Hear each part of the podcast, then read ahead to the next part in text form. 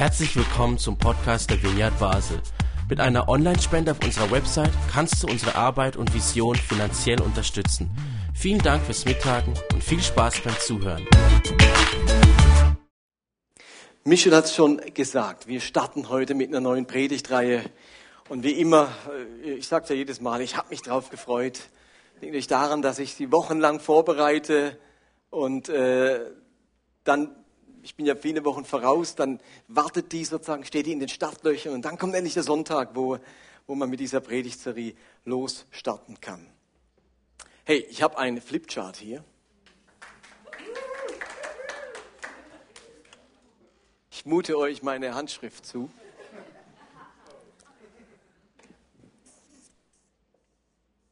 Kann man das lesen?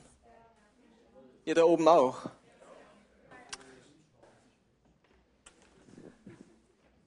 Wir haben jetzt wirklich Monate von Umbau, Einrichten, Herrichten dieses Gemeindezentrums hinter uns. Und so manch einer wird sich gefragt haben, ja, das ist schon alles recht und gut, wenn man hier umbaut und alles so schön macht, aber irgendwie ist ja wieder wichtig, wozu sind wir eigentlich da? Wozu gibt es diese Gemeinde? Jetzt haben wir diese neuen Räumlichkeiten. Was wollen wir denn hier? Was, was ist unser Auftrag? Was ist unsere Vision? Was ist unser Bild von der Zukunft? Was wollen wir anpacken? Was hat Gott mit uns vor? Und ich habe gerade nach so einer Phase, wo man sehr mit sich beschäftigt war und mit den eigenen Räumlichkeiten, mit dem eigenen Zustand, ist es besonders wichtig, immer wieder die Vision zu schärfen und deutlich zu machen, was Gottes Ziel und Auftrag für uns als Einzelne ist, aber auch für uns als Gemeinde. Und wir haben ja letztes Jahr viel Zeit damit verbracht, unsere Vision, unsere Mission, unsere Werte so klar zu definieren und so zusammen, also so zu konzentrieren, dass wir sie auf einem Blatt ähm, weitergeben konnten. Vineyard Basel auf einen Blick, auf einen DIN A4-Blatt haben wir versucht, alles festzuhalten. Und trotzdem ist Papier geduldig und wenn ich euch so frage, stellt euch vor, es ist ähm, drei Uhr morgens und äh, das Telefon, euer Handy klingelt plötzlich und ich bin dran und würde euch fragen, was ist die Vision der Vineyard Basel? Dann würde ich aus der Pistole geschossen kommen, welcher Satz? Ja, da wer? ich bin am Schlafen. Daniela. das hatten wir doch jetzt extra geprobt, Daniela. Primo, du, von dir habe ich es gehört da oben. Und? Unterwegs zu den Menschen. Gut, gut. Bei Gott zu Hause unterwegs zu den Menschen. Diese beiden Pole von Nachfolge, von Christsein, von Jüngerschaft. Bei Gott zu Hause unterwegs zu den Menschen. Und nun bin ich in den letzten Monaten auf einen altbekannten Vers gestoßen, ist jetzt keine, kein Geheimnis, der heißt ja unsere Predigtserie, der mich ganz neu gepackt hat. Und wo ich gemerkt habe, es gibt ja kaum einen Vers, der genau diese Vision die wir mühsam formuliert haben, in alten Worten zum Ausdruck bringt. Bei Gott zu Hause, unterwegs zu den Menschen. Oder ich will dich segnen und du wirst ein Segen sein. Das sind genau die gleichen Aspekte. Bei Gott zu Hause heißt, das ist der Ort, wo Gott uns segnet, wo Gott uns verändert, wo Gott uns Gutes tut, wo Gott uns weiterbringt, wo Gott etwas aus unserem Leben macht, damit es sich verändert und so wird und diese Fülle bekommt, die er sich vorgestellt hat. Und dann unterwegs zu den Menschen, ey, wir wollen zu den Menschen nicht nur bei uns bleiben, wir haben einen Auftrag an den Menschen, ja, in dem anderen Wort, und du wirst ein Segen sein. Das, was Gott selbst an uns tut, das soll hinaus, das soll zu den Menschen. Wir sollen sie damit segnen. Und aus dem Grund packen wir diesen Satz an und werden die nächsten zwei, drei Sonntage ähm, diesen Vers an sich fast exegetisch herleiten. Ich möchte euch in diesen paar Worte, in diesen einen Vers mit hineinnehmen und dann werden wir auch anhand des Buches das Ganze total praktisch machen. Was heißt das jetzt? Wie kann man einen Alltag entwickeln, bei dem man wirklich ein Segen für andere ist. Das wird so die Kernidee sein. Wir wollen nach diesen 40 Tagen besser Bescheid wissen, um dann loslegen zu können, ein Segen für andere zu sein. Und eben, ich möchte diesen Satz mit euch herleiten. Und ihr wisst ja, ich bin ein ganz großer Fan der Bibel. Und es gelingt diesem antiken Buch mir immer und immer wieder das Leben zu erklären, zu erklären, meinen Platz im Leben zu erklären, meinen Auftrag für dieses Leben zu erkennen, meine Bestimmung. Und es kommt, und wahrscheinlich geht es euch ähnlich, immer wieder zur Begegnung zwischen diesem antiken Buch, das jetzt 2000 Jahre alt ist, sogar zum Teil älter, und, und, und mir. Und ich darf immer wieder erleben, wie diese alten Wahrheiten plötzlich zu ganz aktuellen Erkenntnissen meines heutigen Daseins werden. Und wenn man die Bibel durchliest, mich auch ein paar Mal durchliest, ihr Lieben, dann, dann merkt man einen roten Faden, obwohl es 66 verschiedene Bücher sind, die von so unterschiedlich vielen Autoren und Autorengruppen geschrieben wurden. Über einen langen Zeitraum erkennt man in diesem Buch einen roten Faden. Und ich würde sagen, die Bibel erzählt uns eine ganz große Geschichte. Man sagt auch eine Narrative, eine große Geschichte. Und zwar eine Geschichte vom Werden und vom Gestalten der Gottesbeziehung. Es geht in diesem Buch um das Werden und um das Gestalten der Gottesbeziehung.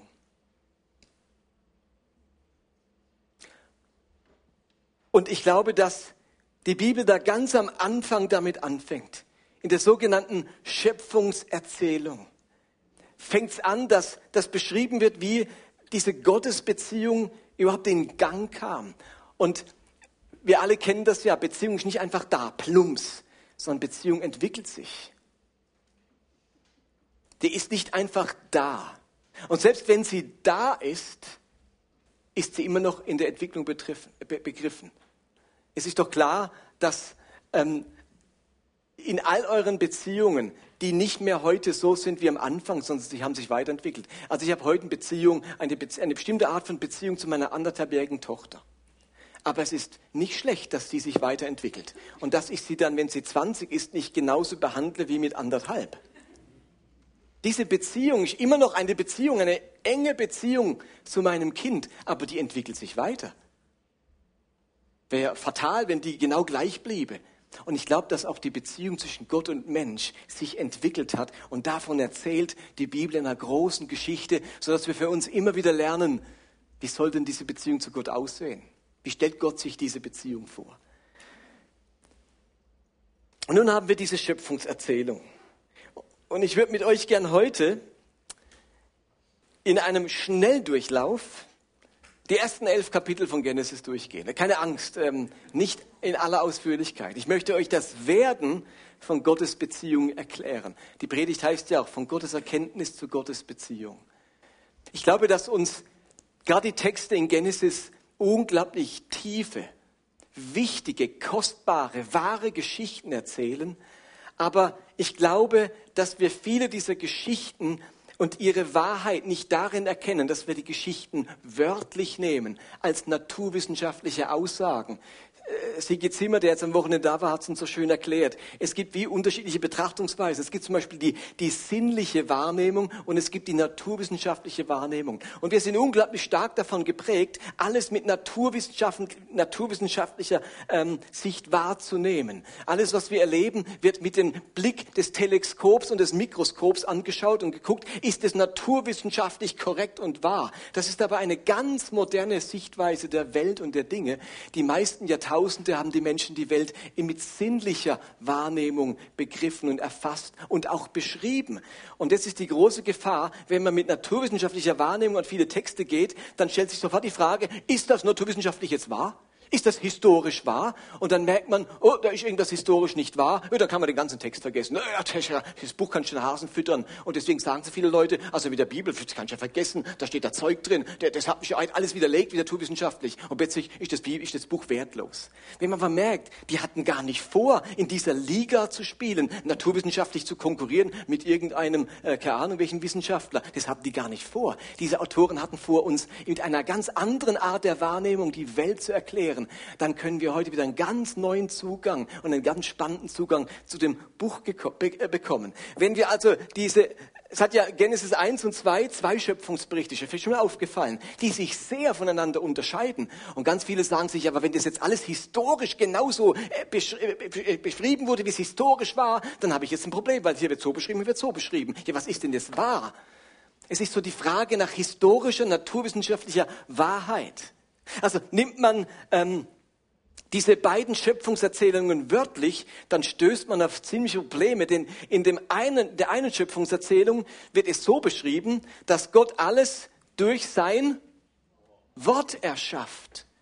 Gott spricht und es geschieht. In, diesem ersten Schöpfungs, in dieser ersten Schöpfungserzählung wird die schöpferische Kraft von Gottes Wort betont. Und das wird dann später auch im Neuen Testament aufgegriffen. In Hebräer 11, Vers 3 steht zum Beispiel, aufgrund des Glaubens erkennen wir, dass die Welt durch Gottes Wort erschaffen wurde und so aus Unsichtbarem das Sichtbare entstanden ist. Dieses erste Kapitel von Genesis betont ganz stark, dass Gott mit seinem Wort etwas schafft. Nimmt man die zweite Schöpfungserzählung, erschafft Gott nicht durch sein Wort, sondern ganz anders, nämlich wie ein Handwerker, der selbst Hand anlegt an seine Schöpfung. Der erst einmal einen Menschen aus Lehm und aus Erdreich formt, wie ein Töpfer oder wie ein Bildhauer und dann diesem Gebilde mit seinem Mund Lebensodem in die Nase einhaucht. Und dann entfernt er von dem Mann eine Rippe und gestaltet wieder wie ein Kunsthandwerker aus dieser Rippe eine Frau. Ein ganz anderer Ansatz wie im ersten Kapitel. Der erste Text, Genesis 1, bringt Distanz, Erhabenheit und Macht Gottes zum Ausdruck. Ein Wort und es geschieht. Was für ein mächtiger, großer, erhabener König.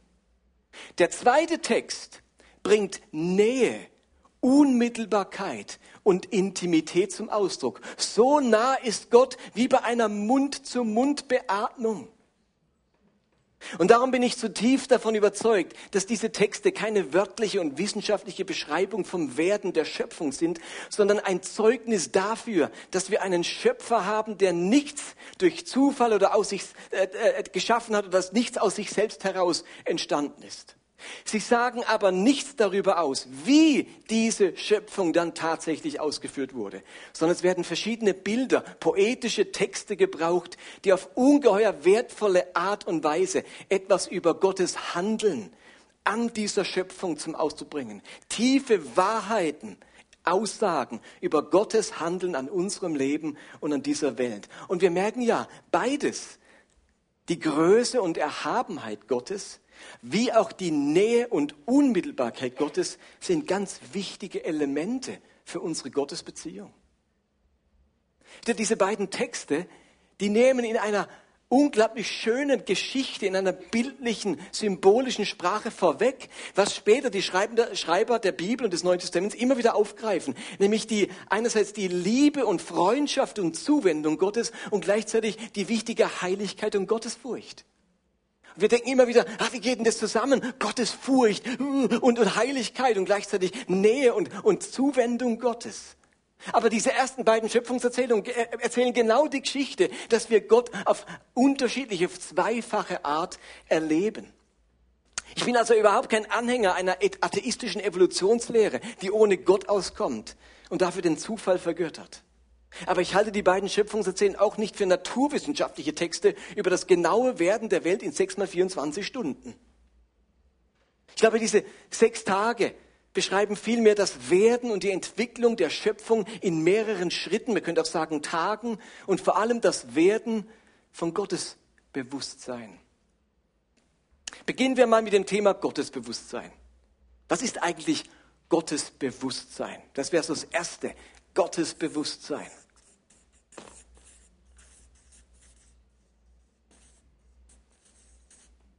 Gottesbewusstsein. Damit fangen wir jetzt an.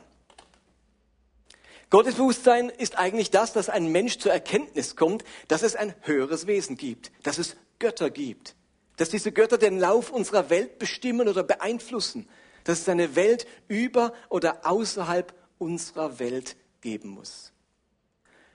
Die Geschichte von Adam und Eva ist für mich ein wunderbarer Text darüber, wie sich das Gottesbewusstsein der Menschen entwickelt hat. Diese Idee, da gibt's noch mehr als mich, da gibt's noch was Höheres. Und wir Menschen, wir tragen in uns die Frage nach dem Woher, nach dem Wohin, wie sich ähm, unsere Existenz überhaupt begründet. Und diese ersten Kapitel in Genesis zeigen, was uns so deutlich unterscheidet, vom Tier. Ihr werdet kein Tier finden mit religiösem oder spirituellem Bewusstsein. Allein der Mensch verfügt über dieses Gottesbewusstsein.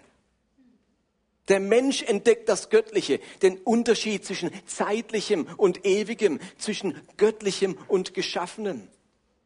Diese Entdeckung von Gott dieses Erwachen von Gottes Bewusstsein, das beschreibt Andreas Knapp in einem Buch.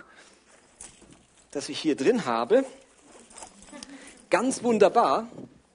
Ein wunderbares Buch, Glaube, der nach Freiheit schmeckt.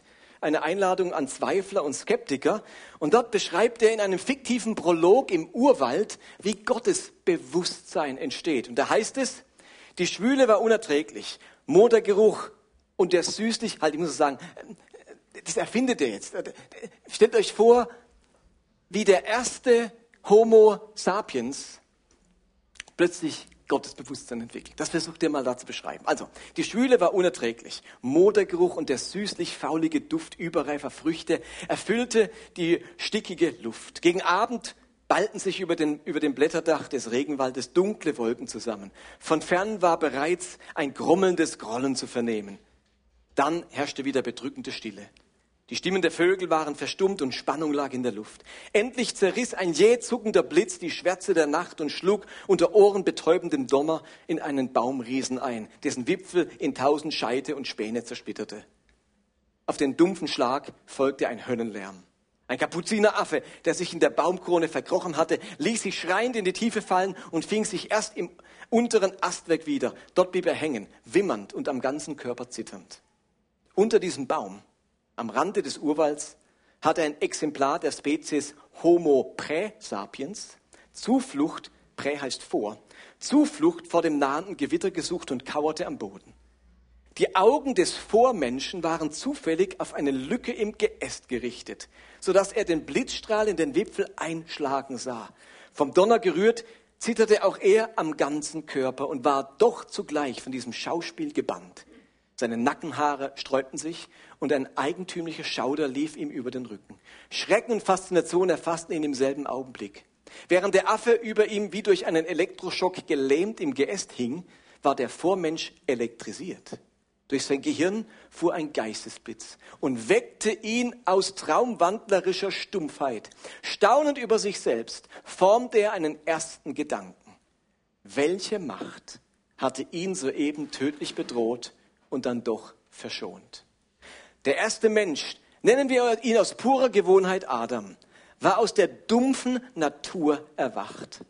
Als er um sich blickte, lagen rauchende und glimmende Späne auf dem Boden verstreut. Das trockene Gras in der Nähe des Baumes fing Feuer und Adam stand staunend vor der prasselnden Erscheinung, die sich immer weiter fraß. Er hatte die Urgewalt des Feuers schon öfter beobachtet. Jetzt aber gingen ihm die Augen auf. Die Macht, die Blitze schleudert, meinte es gut mit ihm. Adam nahm seinen ganzen Mut zusammen und ergriff einen brennenden Scheit, um es zu seiner Sippe zu bringen, die draußen in der Savanne lagerte. Dabei formte sich ein weiterer Gedanke in seinem großen Gehirn. Es gibt Götter die über den Wolken wohnen und Macht haben über Leben und Tod.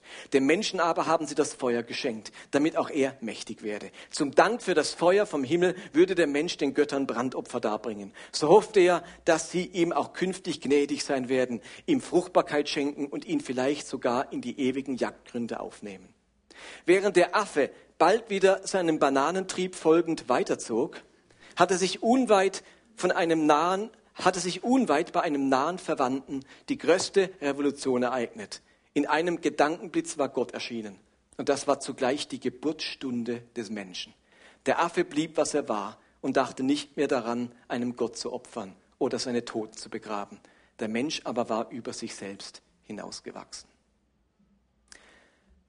So beschreibt Andreas Knapp die Entstehung von Gottesbewusstsein. Ich glaube, die Geschichte von Adam die will uns erzählen, dass Menschen mit der Entstehung von Gottesbewusstsein, das Menschheit, das Menschsein mit der Entstehung von Gottesbewusstsein beginnt. Adam ist der Prototyp für das erste Wesen mit Gottesbewusstsein. Wer Gottes Erkenntnis erlangt, der wird zum Mensch, im Gegensatz zum Tier. Er wird Adam, hebräisch für Mensch. Der Mensch hat eine natürliche Tendenz zum Übernatürlichen. Zwar fürchtet sich auch ein Affe, wenn sich dunkle Wolken über ihm zusammenbrauen. Aber erst der Mensch hat die Fähigkeit, sich einen über den Wolken thronenden Gott vorzustellen, der dann als Wotan oder Manitou oder Jahwe oder Zeus Blitze wie Pfeile um sich schleudert. Steht ja auch ein Kapuzineraffe erschrickt, wenn ein Blitz über ihm in den Himmel einschlägt und den Himmel zerreißt. Aber er wird deswegen nie zu, auf den Gedanken kommen, ein Mönch zu werden So wie es bei Luther der Fall war, als der Blitz neben ihm einschlug. Und es mag durchaus sein, dass ein Affe etwas hilflos und vielleicht traurig neben einem toten Artgenossen kauert. Er wird aber nie auf die Idee kommen, ihm eine Pyramide oder ein Mausoleum zu bauen. Nur der Mensch kann sich ein Leben nach dem Tod vorstellen und dem toten Artgenossen Waffen für die Jagd oder Proviant mit ins Grab zu geben. Der Übergang vom Tier zum Menschen, zu Adam, ereignet sich in dem Moment, in dem ein Wesen erstmals, wenn auch nur andeutungsweise, den Gedanken Gott zu bilden vermag. Und die Bibel ist für mich eines der ganz wenigen Bücher, das uns die Entstehung von Religion und von Gottesbewusstsein erklärt in dieser Figur Adam. Plötzlich haben Lebewesen ein Gottesbewusstsein und dadurch werden sie Menschen. Dieser Mensch erlebt seine Welt als von den Göttern gemacht und gestaltet. Der Affe, der überlegt sich nicht, woher die Banane kommt und wie ihn die Sonne wärmt. Aber ein Mensch überlegt sich das alles und er überlegt noch viel mehr.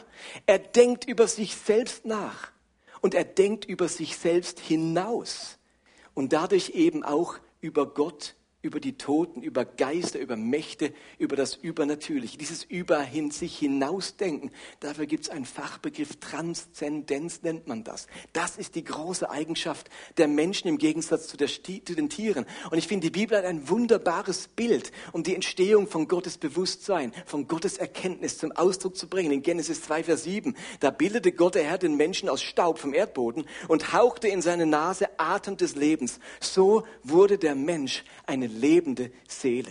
Ich glaube, hier wird beschrieben, wie etwas von Gott in den Menschen hineingeht und plötzlich wird etwas lebendig in ihm, nämlich sein Gottesbewusstsein. Hier geht es nicht einfach darum, dass der Mensch lebendig wird. Die Tiere sind ja auch lebendig ohne diese Einblas-, Einhaucherfahrung.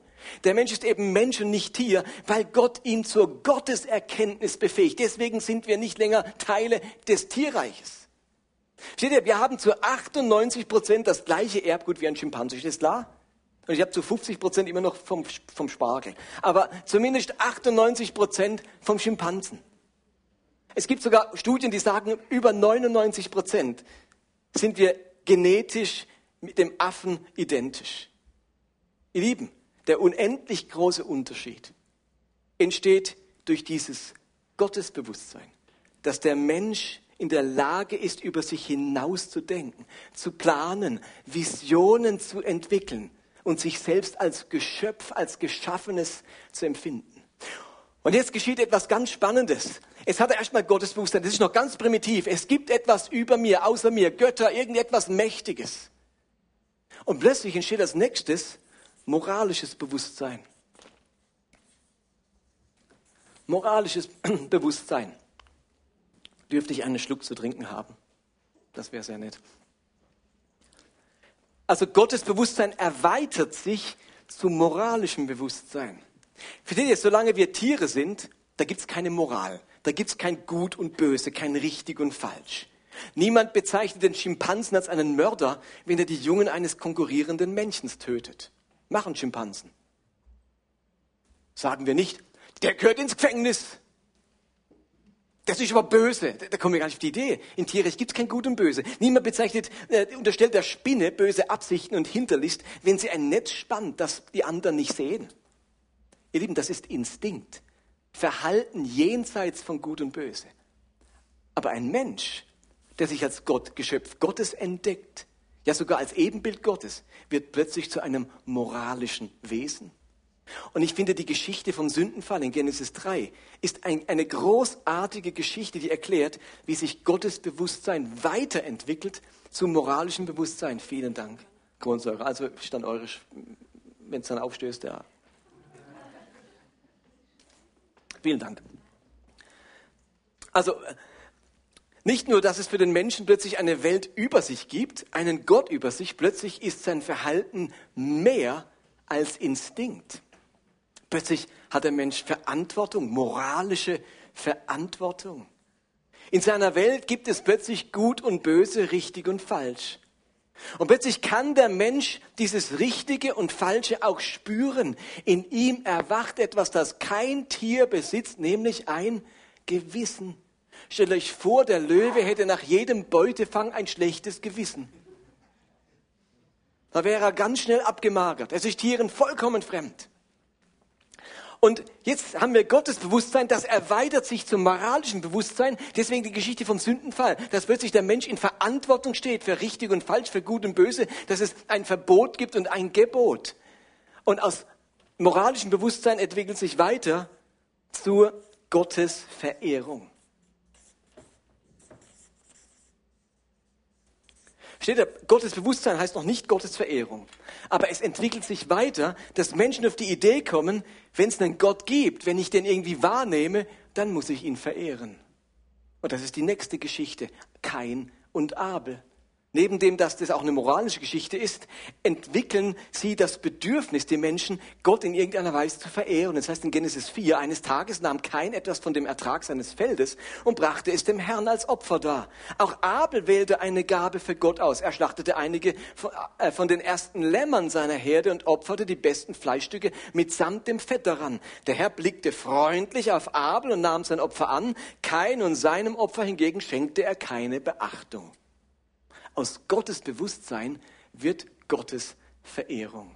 Die nächste Generation an Menschen, Kain und Abel, erleben jetzt das Bedürfnis, ihrem, dass ihre Gotteserkenntnis da nicht stehen bleibt, sondern dieser Gott verehrt wird, dass ihm Opfer gebracht werden, dass man seine Beachtung erhält. Man will sein Wohlgefallen, seine Gunst, man will ihn besänftigen oder eben von ihm beachtet werden.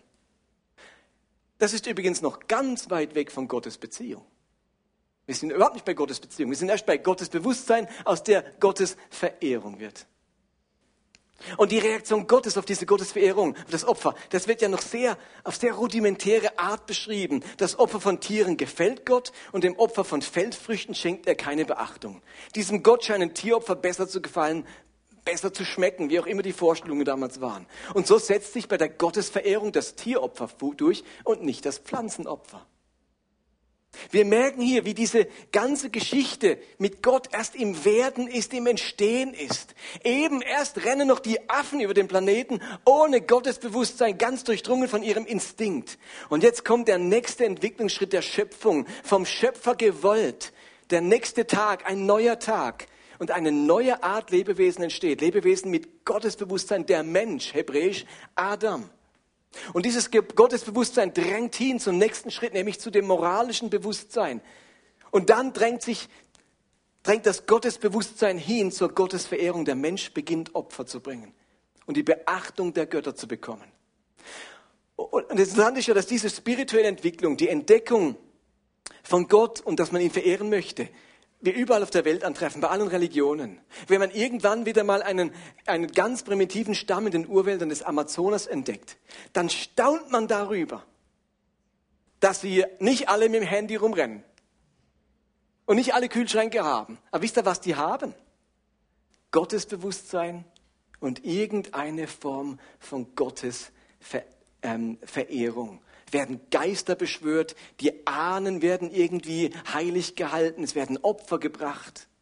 Und gleichzeitig merken wir, dass die primitiven und die meisten antiken Religionen auf der Ebene der Gottesverehrung stehen geblieben sind.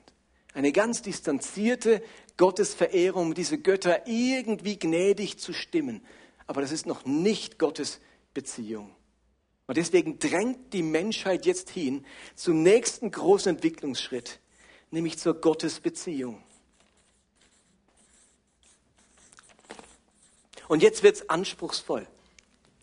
Wie wird aus Gottesbewusstsein, die zur Gottesverehrung wird, nun die richtige, korrekte Gottesbeziehung? Und da gibt es jetzt einen ganz mysteriösen Text in Genesis 6 den wir vielleicht noch nie gelesen haben, wenn ihn gelesen haben, schnell wieder vergessen haben, weil der macht jetzt so keinen Sinn, der Text. Man weiß überhaupt nicht, wie der sich da eingeschlichen hat in die Bibel. So strange ist dieser Text. Es ist der Text, der direkt der Sinnflut vorausgeht. Man könnte sagen, dieser Text ist die Ursache, die aus, das löst die Sinnflut aus. Was sagt uns dieser Text? Genesis 6, 1 und 2. Die Menschen befinden sich in der Phase von Gottesverehrung und jetzt drängt diese Gottesverehrung hin zur Gottesbeziehung. Die entwickelt sich jetzt. Die Menschen wurden immer zahlreicher und breiteten sich auf der Erde aus. Da bemerken die Göttersöhne, wie schön die Töchter der Menschen waren. Sie wählten diejenigen aus, die ihnen am besten gefielen und nahmen sie zu Frauen. Aus der Verbindung der Gottessöhne mit den Menschentöchtern gingen die Riesen hervor. Sie lebten damals und auch später noch auf der Erde und waren als die berühmten Helden der Vorzeit bekannt. Habt ihr schon mal gelesen, den Text? Wer hat ihn bisher klar verstanden? Hand hoch. Das ist doch wirklich ein seltsamer Text. Gottes Söhne, göttliche Wesen haben Sex mit Menschentöchtern. Die Kinder dieser Verbindung sind Riesen. Diese Riesen sind die Helden der Vorzeit. Was ich da gelesen habe, stammt nicht aus der griechischen Mythologie oder dem babylonischen Schöpfungsmythos. Es stammt aus der Bibel. Ich glaube, dass dieser Text in grandioser Weise die Entstehung von Gottes Beziehung widerspiegelt. Er spricht über die Verbindung zwischen Gott und Mensch, den Göttern und den Menschen. Und zwei Elemente in dieser Geschichte sind jetzt auffällig. Zwei Elemente sind ganz zentral, wie sich hier Gottes Beziehung entwickelt. Nämlich zum einen die Sexualisierung des Göttlichen bzw. des Religiösen und die Vergöttlichung des Menschen.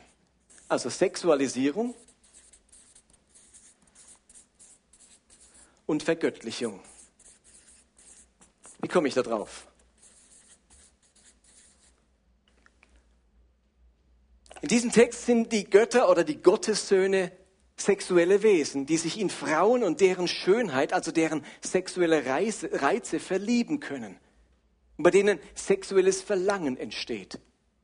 So hat man sich in der primitiven Gotteserkenntnis Götter vorgestellt. Man hat, versteht ihr, damals bei der Gotteserkenntnis, als, als es dem ersten Menschen aufgeleuchtet ist, es muss was über mir geben, hat man sich überlegt, wie sind die Götter? Dann hat man das sogenannte Anthropomorph gemacht. Man hat von sich auf die Götter geschlossen. Dann hat sich gesagt, die Götter, die müssen sein wie wir, nur alles viel größer, besser, schöner, doller, äh, ewiger. Aber war klar, dass die Götter saufen, dass die Götter Frauen haben, dass die Götter Streit haben, dass die Götter Kinder haben, dass es Väter und Söhne gibt. Also man hat die Welt der Menschen auf die Götter projiziert, aber es waren eben die Götter, von denen ich abhängig bin und die den Blitz eben einschlagen lassen, die mich verschonen oder die mich bewahren, die die Ernte gelingen lassen oder nicht gelingen lassen. Also stellt man sich in der antiken Welt die Götter so vor und logisch, dass die Götter auch die Schönheit der Menschen, Frauen sehen, sich verlieben und sagen, mit der hätte ich gern was. Und dann verbinden sich das Göttliche mit dem Menschen. Es kommt zur Gottesverbindung. Und dann entstehen daraus göttliche oder, oder ganz besondere Wesen. Riesen, Helden, also Wesen mit übermenschlichen Eigenschaften und Fähigkeiten. Jetzt müsst ihr euch Folgendes bewusst machen, dass eben genauso, wie es hier beschrieben wird, die religiöse Welt aussah, als die Autoren von Genesis diesen Text geschrieben haben. Während der Entstehung dieses Textes war das religiöse Leben, die Gottesverehrung und die Gottesbeziehung der Menschen ganz stark geprägt von Sexualisierung und von Vergöttlichung. Was meine ich damit? In den antiken Religionen finden wir ganz viele Elemente von Tempelprostitution und dem Gedanken, sich mit dem Göttlichen vereinen, verbinden, beziehen zu können über Sexualität und den Gebrauch einer Tempelprostituierten.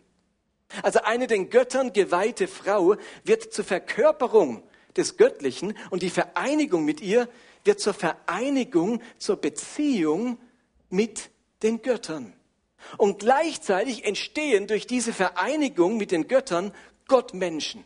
Plötzlich erfahren Menschen göttliche Verehrung, und viele der antiken Könige ließen sich als Götter verehren, als Nachkommen dieser Verbindung, angefangen beim ägyptischen Pharao bis hin zum römischen Kaiser. Und in diese Welt hinein, das ist Realität im Umfeld gewesen. So haben die anderen Religionen, die anderen Völker ihre Religion gelebt. Ganz viele von diesen Religionen waren so geprägt. Und in diese Welt hinein erzählt der Autor von Genesis 6 diese Geschichte. Sie beschreibt in antiken Bildern, wie damals Religion und Gottesbeziehung erlebt und erfahren wurde. Sexualisierung der Religion und Vergöttlichung des Menschen. Aber nun steht die Geschichte ja nicht einfach so da. Wisst ihr, für was sie der Vorspann ist? Für die Sinnflut. Denn der nächste Vers sagt, der Herr sah, dass die Menschen auf Erden völlig verdorben waren, völlig Gottesbeziehungen aus den Fugen geraten. So hätte sie sich nie entwickeln sollen. Alles, was aus ihrem Herzen kam, ihr ganzes Denken und Planen, war durch und durch böse. Das tat ihm weh und er bereute, dass er sie erschaffen hatte. Was diese Geschichte uns, äh, äh, uns erzählt, ist, dass diese Art antiker Religiosität, die es überall um Israel herum vor, äh, äh, ausgelebt wurde, Gott ablehnt. Er sagt, so ist Gottesbeziehung nie gedacht gewesen. Das sind nicht die Elemente der Gottesbeziehung, wie ich sie mir zu den Menschen vor, wie ich sie mir vorgestellt habe. Aber wenn ich die Menschen einfach mal sich überlasse, wenn die sich mal entwickeln, dann endet es da bei ganz vielen. Und dann kommt die Geschichte mit der Sintflut, wo Gott wie deutlich macht, das müssen wir jetzt von der Landkarte wischen. Das, die Sintflut will wie deutlich machen in einem großartigen Text, dass das dem Untergang geweiht ist. Dass das nicht überleben sollte. Dass das nicht die Idee und die Absicht und die Vorstellung Gottes für die Menschen ist, wie sie Beziehung zu ihm leben sollen. So leben es die Völker, die Heidenvölker um Israel herum. Die Sintflut ist also die Antwort Gottes auf die fehlgeleitete Gottesbeziehung und Gottesverbindung die Entwicklung von Gottesbewusstsein zu Gottes Verehrung, zu Gottes Beziehung, sich selbst überlassen, führt zu dem, was wir in ganz vielen antiken Religionen und Religiosität bis heute oft antreffen. Magische Vorstellungen von Religion, sexualisierte Vorstellungen und die Vergöttlichung des Menschen. Und jetzt kommt die große Frage. Wie sieht denn Gottes Beziehung aus? Wenn Gott selbst die Initiative ergreift. Was sind denn die Kernelemente von Gottes Beziehung, wenn Gott sagt, jetzt wähle ich mir einen Menschen aus. Und an diesem Menschen demonstriere ich, was der Kern von Gottes Beziehung ist. Und ich mache diesen Menschen und die Beziehung zu ihm so klar, so deutlich, so zum Vorbild, dass alle Generationen, alle Menschen sagen werden, er ist der Vater unseres Glaubens, unserer Gottesbeziehung. Es sagt also, stellt euch vor, ein Gott ergreift die Initiative, nachdem er gesehen hat, alles schief gelaufen, müssen wir sozusagen äh, zur Seite damit. Alles auf Null setzen. Und jetzt, jetzt zeige ich euch mal, wie ich mir Gottes, Gottes Beziehung vorstelle. Ja, um Gottesdienst, genau. Und sagt er zu einem Menschen, zieh heraus aus deinem Vaterland und aus deinen religiösen Verhältnissen deiner Umgebung, aus der falschen Gottesverehrung und lass dir von mir zeigen, was das Kernelement echter Gottesbeziehung ist. Nämlich mit Abraham. Als Gott zu Abraham sagt, zieh aus, deiner Vater, aus deinem Vaterland, aus deiner, aus, deiner, aus deiner Verwandtschaft, da hat Gott nicht gesagt, du, werd Globetrotter. Reiß einfach mal los. Es geht nicht um, um, um Geografie. Es geht darum, dass Abraham wegziehen musste von dieser Art der Gottesverehrung und der Gottesbeziehung und sagt, jetzt muss was Neues kommen. Abraham, jetzt sage ich dir, was der Kern von Gottesbeziehung ist, um was es da geht, wenn man mit mir lebt. Da geht es nicht um Sex mit den Göttern und die Vergöttlichung des Menschen, da geht es um was ganz anderes. Und darum geht es nächsten Sonntag.